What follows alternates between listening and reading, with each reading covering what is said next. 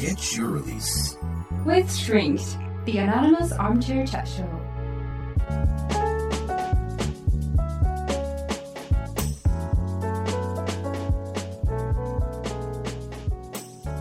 How's it going, everybody? Welcome to what we call Shrink.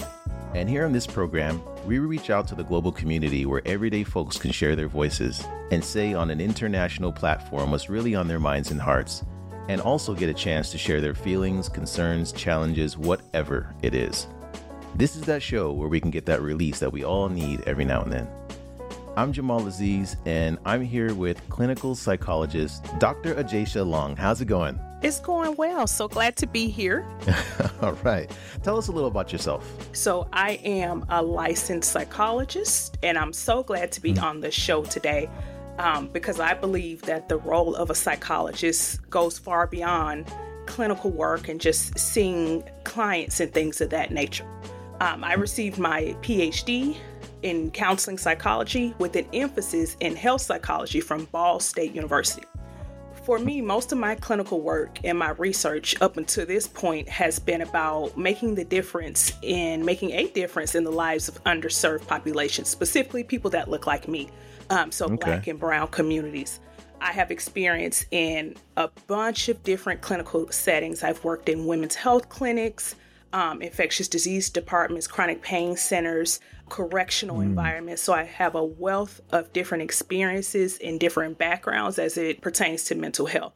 But one thing that I do realize is that there are some people that are just, I'm never going to see. They're never going to come into a mental health clinic or they're right. never going to connect with a person like myself. So that's the reason why I love these types of platforms because it gives me an awesome opportunity to reach out to people and to give information to people that I wouldn't typically run across. Well, I'd like to say I'm very happy that you accepted my invitation to be a part of the show.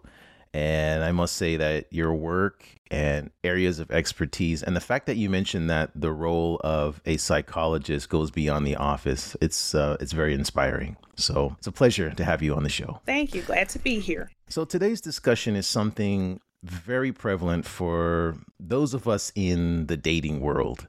You know, those who have loved and lost, um, those who play intimate relationships like a game and of course, those of us who are kind of left to pick up the pieces once that game is over. And uh, any of our listeners who have rode the roller coasters of love know exactly what I'm talking about. And when this ride is over, sometimes you just don't know who you are anymore. So, this episode, we're going to talk a little about trauma triggered by the dissolution of a toxic relationship and its aftermath. So, if you're new to the program, here on Shrinked, we advocate that mental health awareness is absolutely essential for all of us to adapt, evolve, and survive in this ever changing world. So, joining us on the show, we have a couple of practicing professionals in the field of psychology, including Dr. Long, who will be giving some pointers to those who share their voices, and hopefully, some of that advice will reach some of you out there listening if you're dealing with similar challenges. And guys, we want to reiterate that this show is not a substitute for seeing a licensed professional. So if you or anyone you know is in dire need of psychological assistance, please reach out to a professional near you so that you can get the right treatment specifically for your situation. So now that that is out of the way, let's hear from our voice sharer. And of course, some of the names on the program are pseudonyms due to privacy concerns, which is totally okay. So let's hear it. Hi, my name is Rachel. I'm 22 years old and I am struggling with identity crisis. I've been struggling with this for six months, uh, following a very nasty breakup with my ex boyfriend. So it used to matter to me a lot what he said about me. And when we were going through um, the hard time right before the breakup, he said so many um, nasty things to me, and the names that he called me, I believed it, and I downgraded myself down to that level. I put my worth, my value down to what he said I was worth, and because of that, I didn't love myself. I'm still struggling to love myself fully. Uh, I'm struggling with loneliness and heartbreak.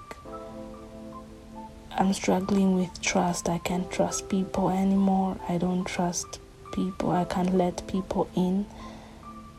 And I'm now uncertain about my future and I'm living an unfulfilling life because I do not know where I stand, what I am, who I am. Because I let somebody define me. And it's been difficult trying to redefine myself, trying to declutter my brain and tell myself how much I'm worth. And yeah, that's my struggle. And we'd like to thank Rachel for sharing such a delicate matter with us.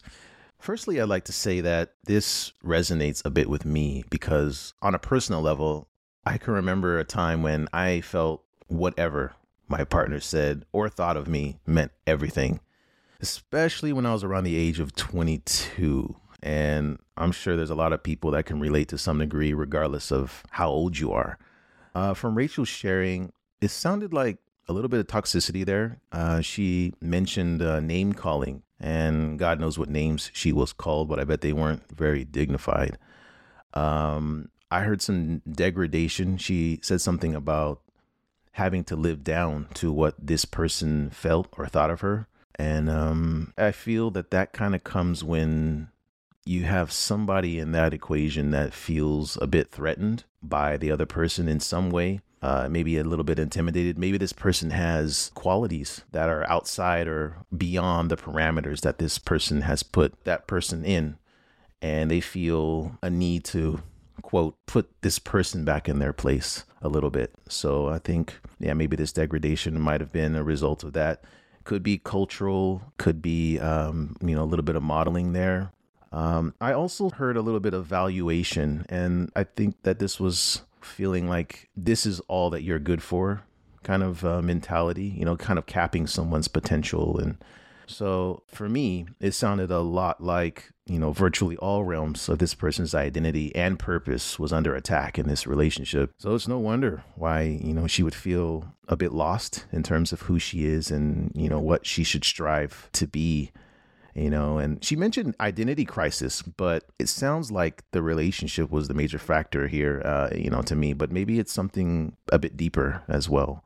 Uh, dr long what, what stood out to you when you heard it well actually several things first i'd like to just thank rachel for her courageousness in sharing her story um, it takes a lot to put your vulnerabilities out there in the first place for everyone mm. to see so i just want to thank her and acknowledge how difficult that might be yeah. What resonated with me from what she shared were the feelings of worthlessness and lack of value that she now feels as a result of this breakup.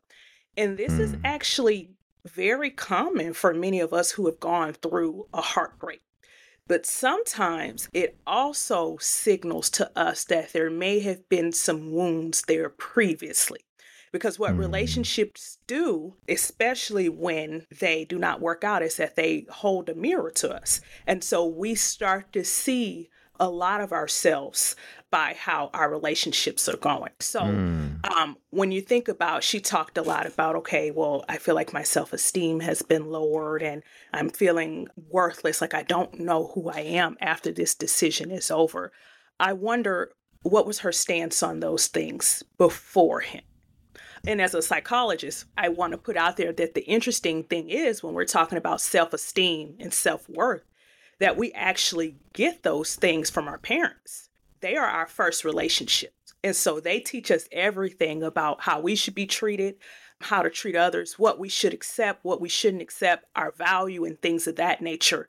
We get that from them. And so sometimes when we leave out of these relationships with these feelings of degradation, yes, oftentimes it is the relationship but then oftentimes there is some self-esteem the foundation of self-esteem was not there before the relationship and this can really set us up to almost be attracted to people who mirror what we already don't have. Mm, I see. Another thing I wanted to say, especially as it kind of relates to worth and identity and value, is that what sometimes gets lost after we've come out of a tragic relationship, especially if we were really attached, is that human worth and value are attributes that we have simply because we exist.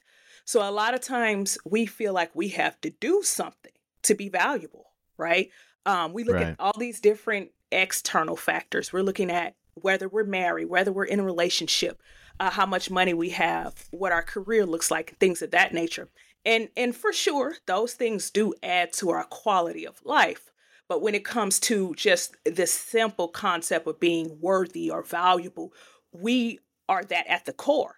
But difficult relationships can make us lose sight of that. And it kind of makes us think that our value is attached to whether or not this person is present in our life or not. And that's not true. You know, you make a really valid point that worth is inherent. And I have to admit that I, I haven't heard that concept myself, that just by existing, that we have worth. And I also have the mindset that I need to do things and I need to uh, accomplish things to to gain worth.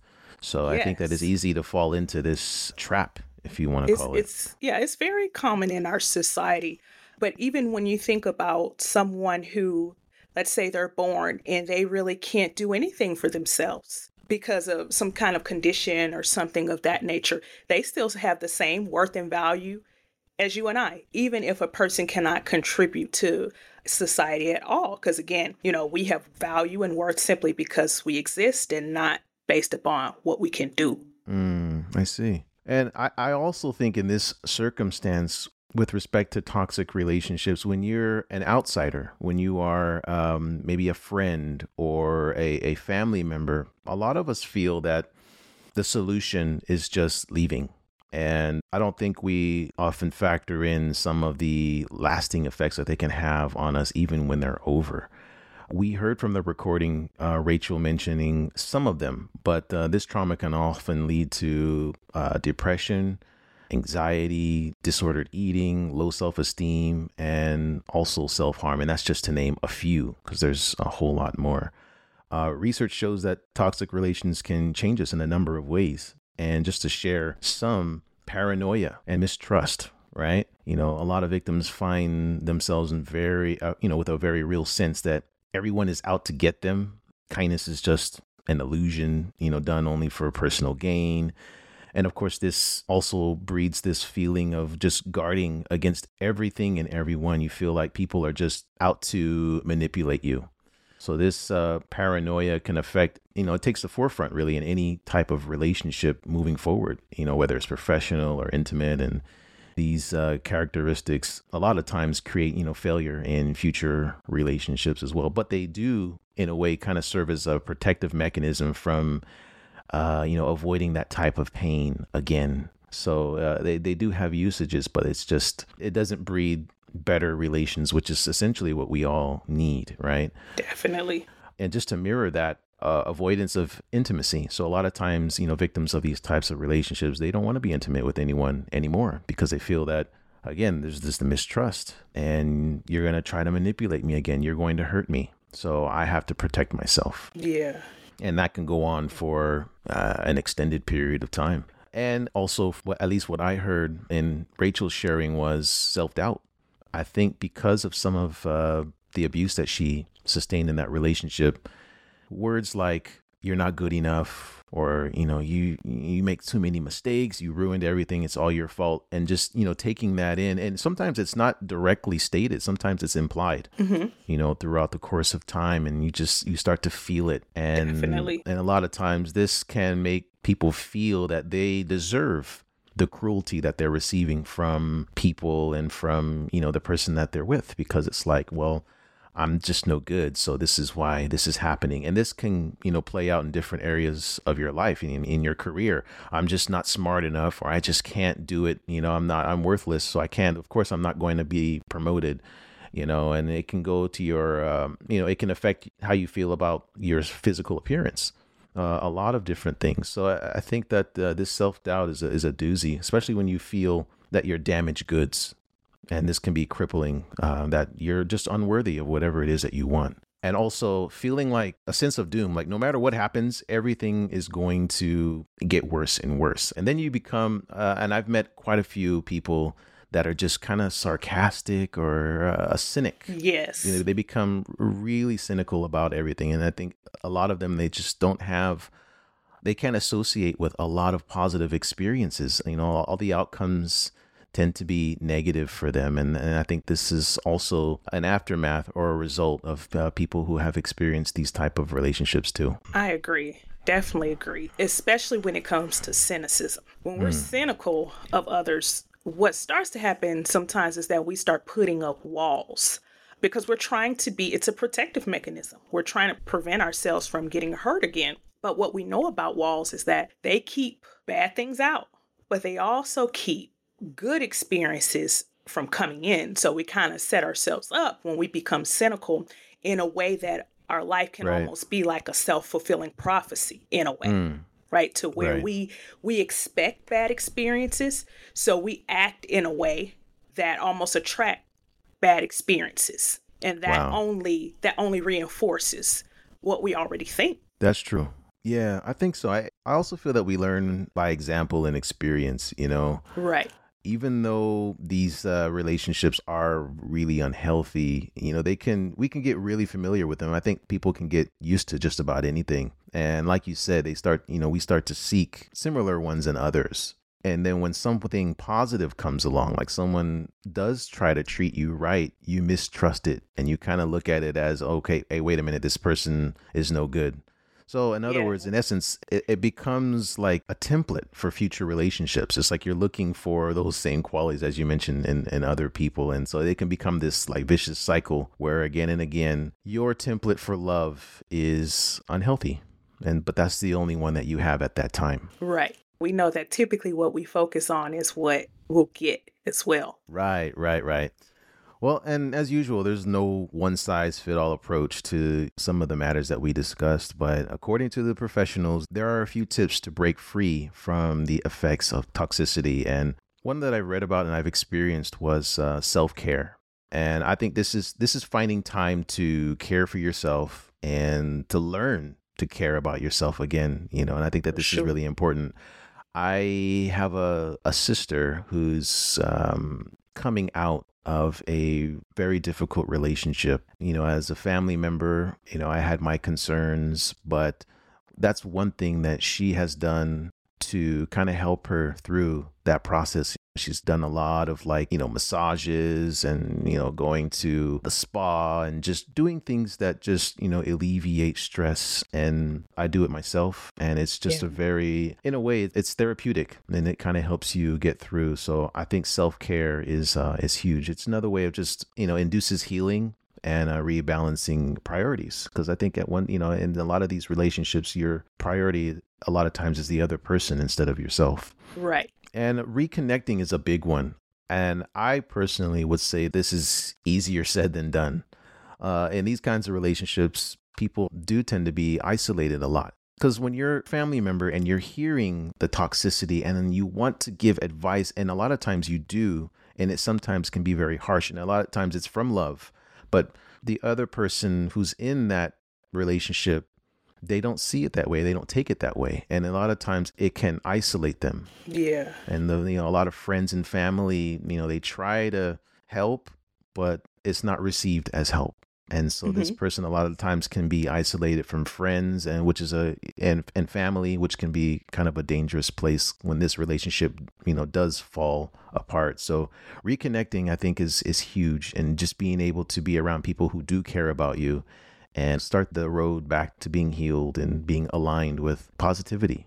And of course, therapy. That's something that we advocate on the show. It's just nice to be able to sit and talk with somebody who has a compass, if you will, you know, some form of advice that can be given that will help you kind of steer you in the right way. Because I think that this is instrumental in helping to, you know, just to get some self assurance and uh, self esteem. Because a lot of these areas are kind of lacking when these relationships are over. Yeah. And I just want to normalize the experience of emotions. Sometimes when we're in certain situations, we can kind of beat ourselves up like, I'm feeling depressed, I'm feeling down. I sh- we can say, well, I shouldn't be feeling this way. I shouldn't be feeling that way. But mm. the reality of it is is that experiencing emotion is a natural part of being human. And so as human beings, we are going to experience the full spectrum of emotions. So that means that yes, we are going to experience happiness and joy and glee and excitement and all of those things. But that also means that we're also going to experience pain and mm. sadness mm. and disappointment. And that is part of being a human. So there are no bad emotions. And so I just want to put that out there that sometimes we're in when we're in this these spots, one of the best things that we can do is lean into the emotion. Because a lot of times we'll try to avoid it. We'll do different things to try to stuff it down because we think, well, I shouldn't be feeling this way. I should be in a different place. But when we speak to ourselves like that, or when we say things like that, really what we're saying to ourselves is, I'm not human and I don't mm-hmm. have the right to experience natural human emotions, which it, which is not true. So definitely lean into that, and also remember that human worth is inherent. Again, we don't have to do anything to be valuable or worthy. It's not based upon where we work, what we can produce, what we contribute to society. We have value simply because we exist. And and therapy, as you mentioned, and things of that nature is going to be a really good tool to help you kind of process that because again if that is not um, the type of environment that you came from then you're not going to yeah. naturally know those things so again as i right. said earlier you know our parents are our first relationship and if we didn't hear these things from our caregivers or our parents then how would we know so many of us what we end up having to do if our parents weren't able weren't able to provide a certain programming is that we have to reparent.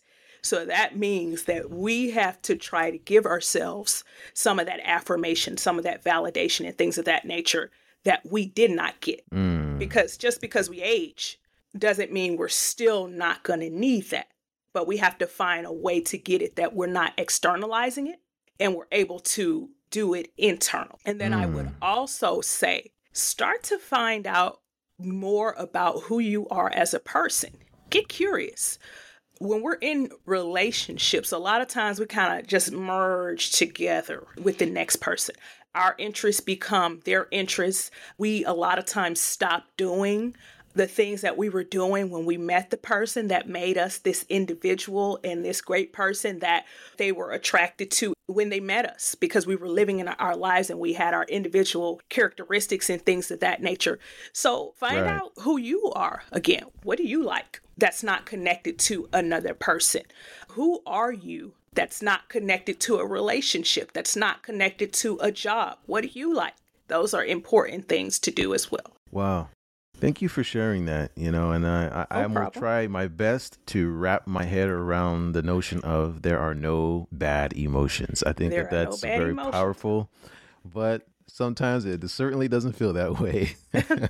yes, and I'm not saying that some of them don't feel different or more painful than others, but hmm. simply mm. some of us are not used to feeling at all, having to feel. Yeah. So, what emotions do is that they tell us, they communicate, they tell us that there is something or somewhere that I need to pay attention to. Just the same as if you get um, a cut or something on your body. The reason that those pain sensors go off is because your body is trying to tell you, I need to be taken care of, right? And that's the mm. same thing that happens with emotions. So if we look at them more as signals as opposed to, oh, this is this is a bad thing that needs to be pushed down it will kind of change our relationship with them a little bit because some of us will go to great lengths not to feel. That's right.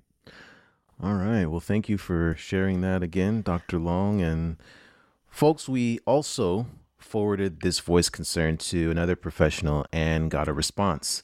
Uh, joining us on the show today is uh, Dr. Thomas Markersen, who is a certified clinical psychologist working in Copenhagen, Denmark. He has specialized in cognitive behavioral therapy and occupational psychology. And we're very happy and privileged to have him as a guest expert on our show. So let's hear what he has to say. Dear Rachel, uh, first of all, my sympathies. It's obvious that you are not in a good mood. There's not like party vibes over your problem. And um, whether it's an identity crisis or a trauma from a breakup or a depression, that's I can't say. But um, that man, that young man, has been. It sounds to me like he's been rude or perhaps even sadistic, and it makes me wonder why you were with him to begin with. And obviously, I don't know. It's only a hypothesis. I've only heard you talk for two minutes about a situation, so I can't know this. But I've got a sense that you and this this guy, both of you have daddy issues somehow. Because a man treating a woman in a really bad way will often have had some sort of poor relationship to his own father. He hasn't had a good role model, and he hasn't had a father to reel him in when he acted like an idiot. And um, you may also have had a not too good relationship with your father because if you had had that, then your sense of your worth in relation to men would have been intact even though this guy uh, treated you poorly. So, uh, what to do about that? Well, first of all, you need to understand that that guy who treated you badly is one guy out of 3 billion on planet Earth. And he doesn't represent all guys. He's a young, he's, he's immature, he has not been um, civilized properly. If he had been civilized properly, he wouldn't have treated you like that. So you have to wash him out of your hair. You have to forget all about him. He's, uh, if we were to be nice, we would say that he's a damaged kid, that he needs help. If we were talking uh, down at the bar, I would probably call him an idiot. So uh, forget all about him and um, go get living. Don't feel too sorry for yourself. Uh, know that everybody's got shame and everybody has negative thoughts and feelings about themselves is totally normal, but don't give in to them. Try and keep them in the periphery of your attention and, and put something meaningful in the center of your attention, like friends and music and sports and healthy eating and and uh, fake it till you feel it. These emotions they will get smaller and smaller with time. Just don't sort of stir them up all the time. Don't feel too sorry for yourself. We've all had boyfriends and girlfriends who didn't treat us well, we think. I know that sounds a bit harsh, but I feel like uh, you could do with a pep talk, okay? And uh, all the best to you. I'm sure there's a great life for you. Okay, Rachel? Take it easy, take care, and try and have a positive mindset. And we'd like to thank Thomas for contributing and sharing his advice.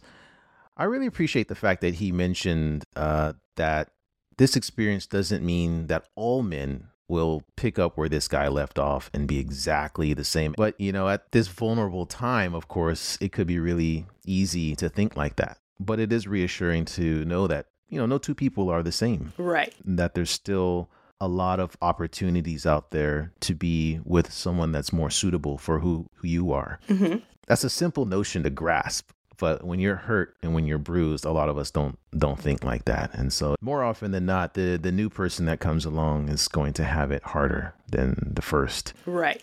And that could be because a lot of times we don't take that time to really calibrate or take in, so to speak, the lessons of that why that relationship didn't work. And because of that, you know, that rebound, sometimes we're susceptible to repeating some of those mistakes again or looking for the wrong qualities, finding that same person in someone else. And so sometimes these things could happen again, as we mentioned earlier. So I just feel that being hopeful that there are much better companions out there, because there are, and also turning the pain into confidence, you know, Mm-hmm. you know, just knowing that you gain some wisdom from it. And because of that wisdom, the likelihood of it happening again will be much less. Kind of like a instead of a badge of honor, it's a badge of wisdom. You know that, you know, this experience has taught me something.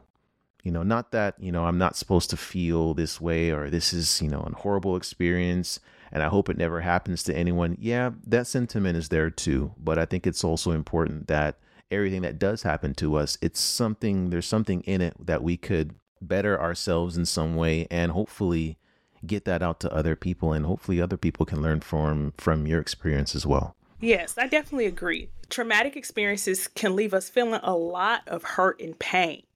And they can almost force us to start putting people in categories as a defense mechanism. Mm. And so that's something that's extremely, extremely common. One thing I want to note is that there is no love without risk. Mm. So, hmm. as you stated before, there's incredible growth that can come from painful circumstances and things of that nature. And when we go into these defense mechanisms where we're putting people into categories, again, that's all putting up a wall again. Of course, we need to know how to discern and, and pick partners and things of that nature. But we keep, like I said, we keep back good experiences from coming in when we start to operate on autopilot. So, what I mean by there is no love without risk is that understanding that putting ourselves out there in dating, if we want a partner, if we want love, it's always going to involve some level of risk or some level of vulnerability because you're always dealing with an unknown factor, which is another person. So you can show up your very best self, right? And still there be a risk there because we never know. We can hope that people do their best with us, but we never know what the next person is going to do. But we also have to look at what's that risk worth? You know, I don't remember who said this, but there was a quote that said, I'd rather have loved and lost than to not have loved at all, right? Hmm. And for some people, the desire for partnership is so great that they would rather risk the hurt, the being vulnerable, things of that nature, because love is something that most people want a chance with. And so, looking at this situation, even a reframe is important. Like you said, how can I come out of this? What is the lesson that I can take? Because it doesn't have to be a complete loss. Mm-hmm. I can always pull something from it. Even when you think about trauma, in the mental health world, you hear a lot about post traumatic stress disorder. But we know that there's also something called post traumatic growth, which means that there is immense, for some people, immense value, growth, and development that can come from a negative experience. That's right. Wow, post traumatic growth. That's another first one for me. Thank you so much for sharing that, uh, Dr. Long. no problem. So, Rachel, I hope you heard something that can be of use or at least understand a little more that, as uncomfortable as things were for you, sometimes these relationships can give more wisdom, not just about what you want or what you don't want in the future, but also can be a tool to look inward and define yourself. You know, there's a whole world of different people out there who may feel a certain way about this or that, what a man is, what a woman is, our roles and capabilities. And, you know, I think that's okay. You know, I think when it becomes a problem is when we accept someone else's assessment of who they think we are and what we're capable of, especially when that assessment undermines our potential and self determination. And, you know, love can do that sometimes. I think when we fall in love, we give that right to someone else. And more often than not, they abuse that right. So instead of falling in love, which kind of implies helplessness, I advocate to, well, stand in love because standing in love denotes that you're both grounded in who you are and cultivate growth and the best out of each other. I mean, isn't that what intimate relationships are all about? And if you're in one that's not doing that, it may be time to reevaluate your involvement. Hmm.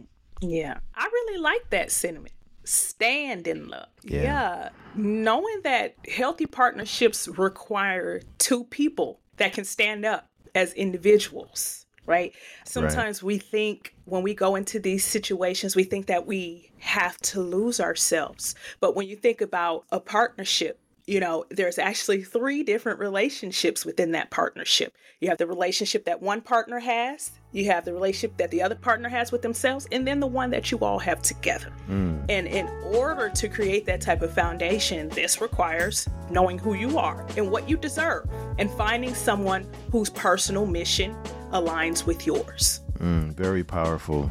Beautifully said. So, for those of you who have made it to the end, that wraps us for this episode of Shrinked. And folks, we're actively pursuing more voice contributions for the show. So if there's anything you'd like to share or get off your chest, send us an email and we'll get back to you as soon as possible. And I hope your day gets a bit brighter after listening in, and be sure to join us next time for more sessions. I'm Jamal Aziz. And I'm Dr. Long. Take it easy, folks. We'll see you next time.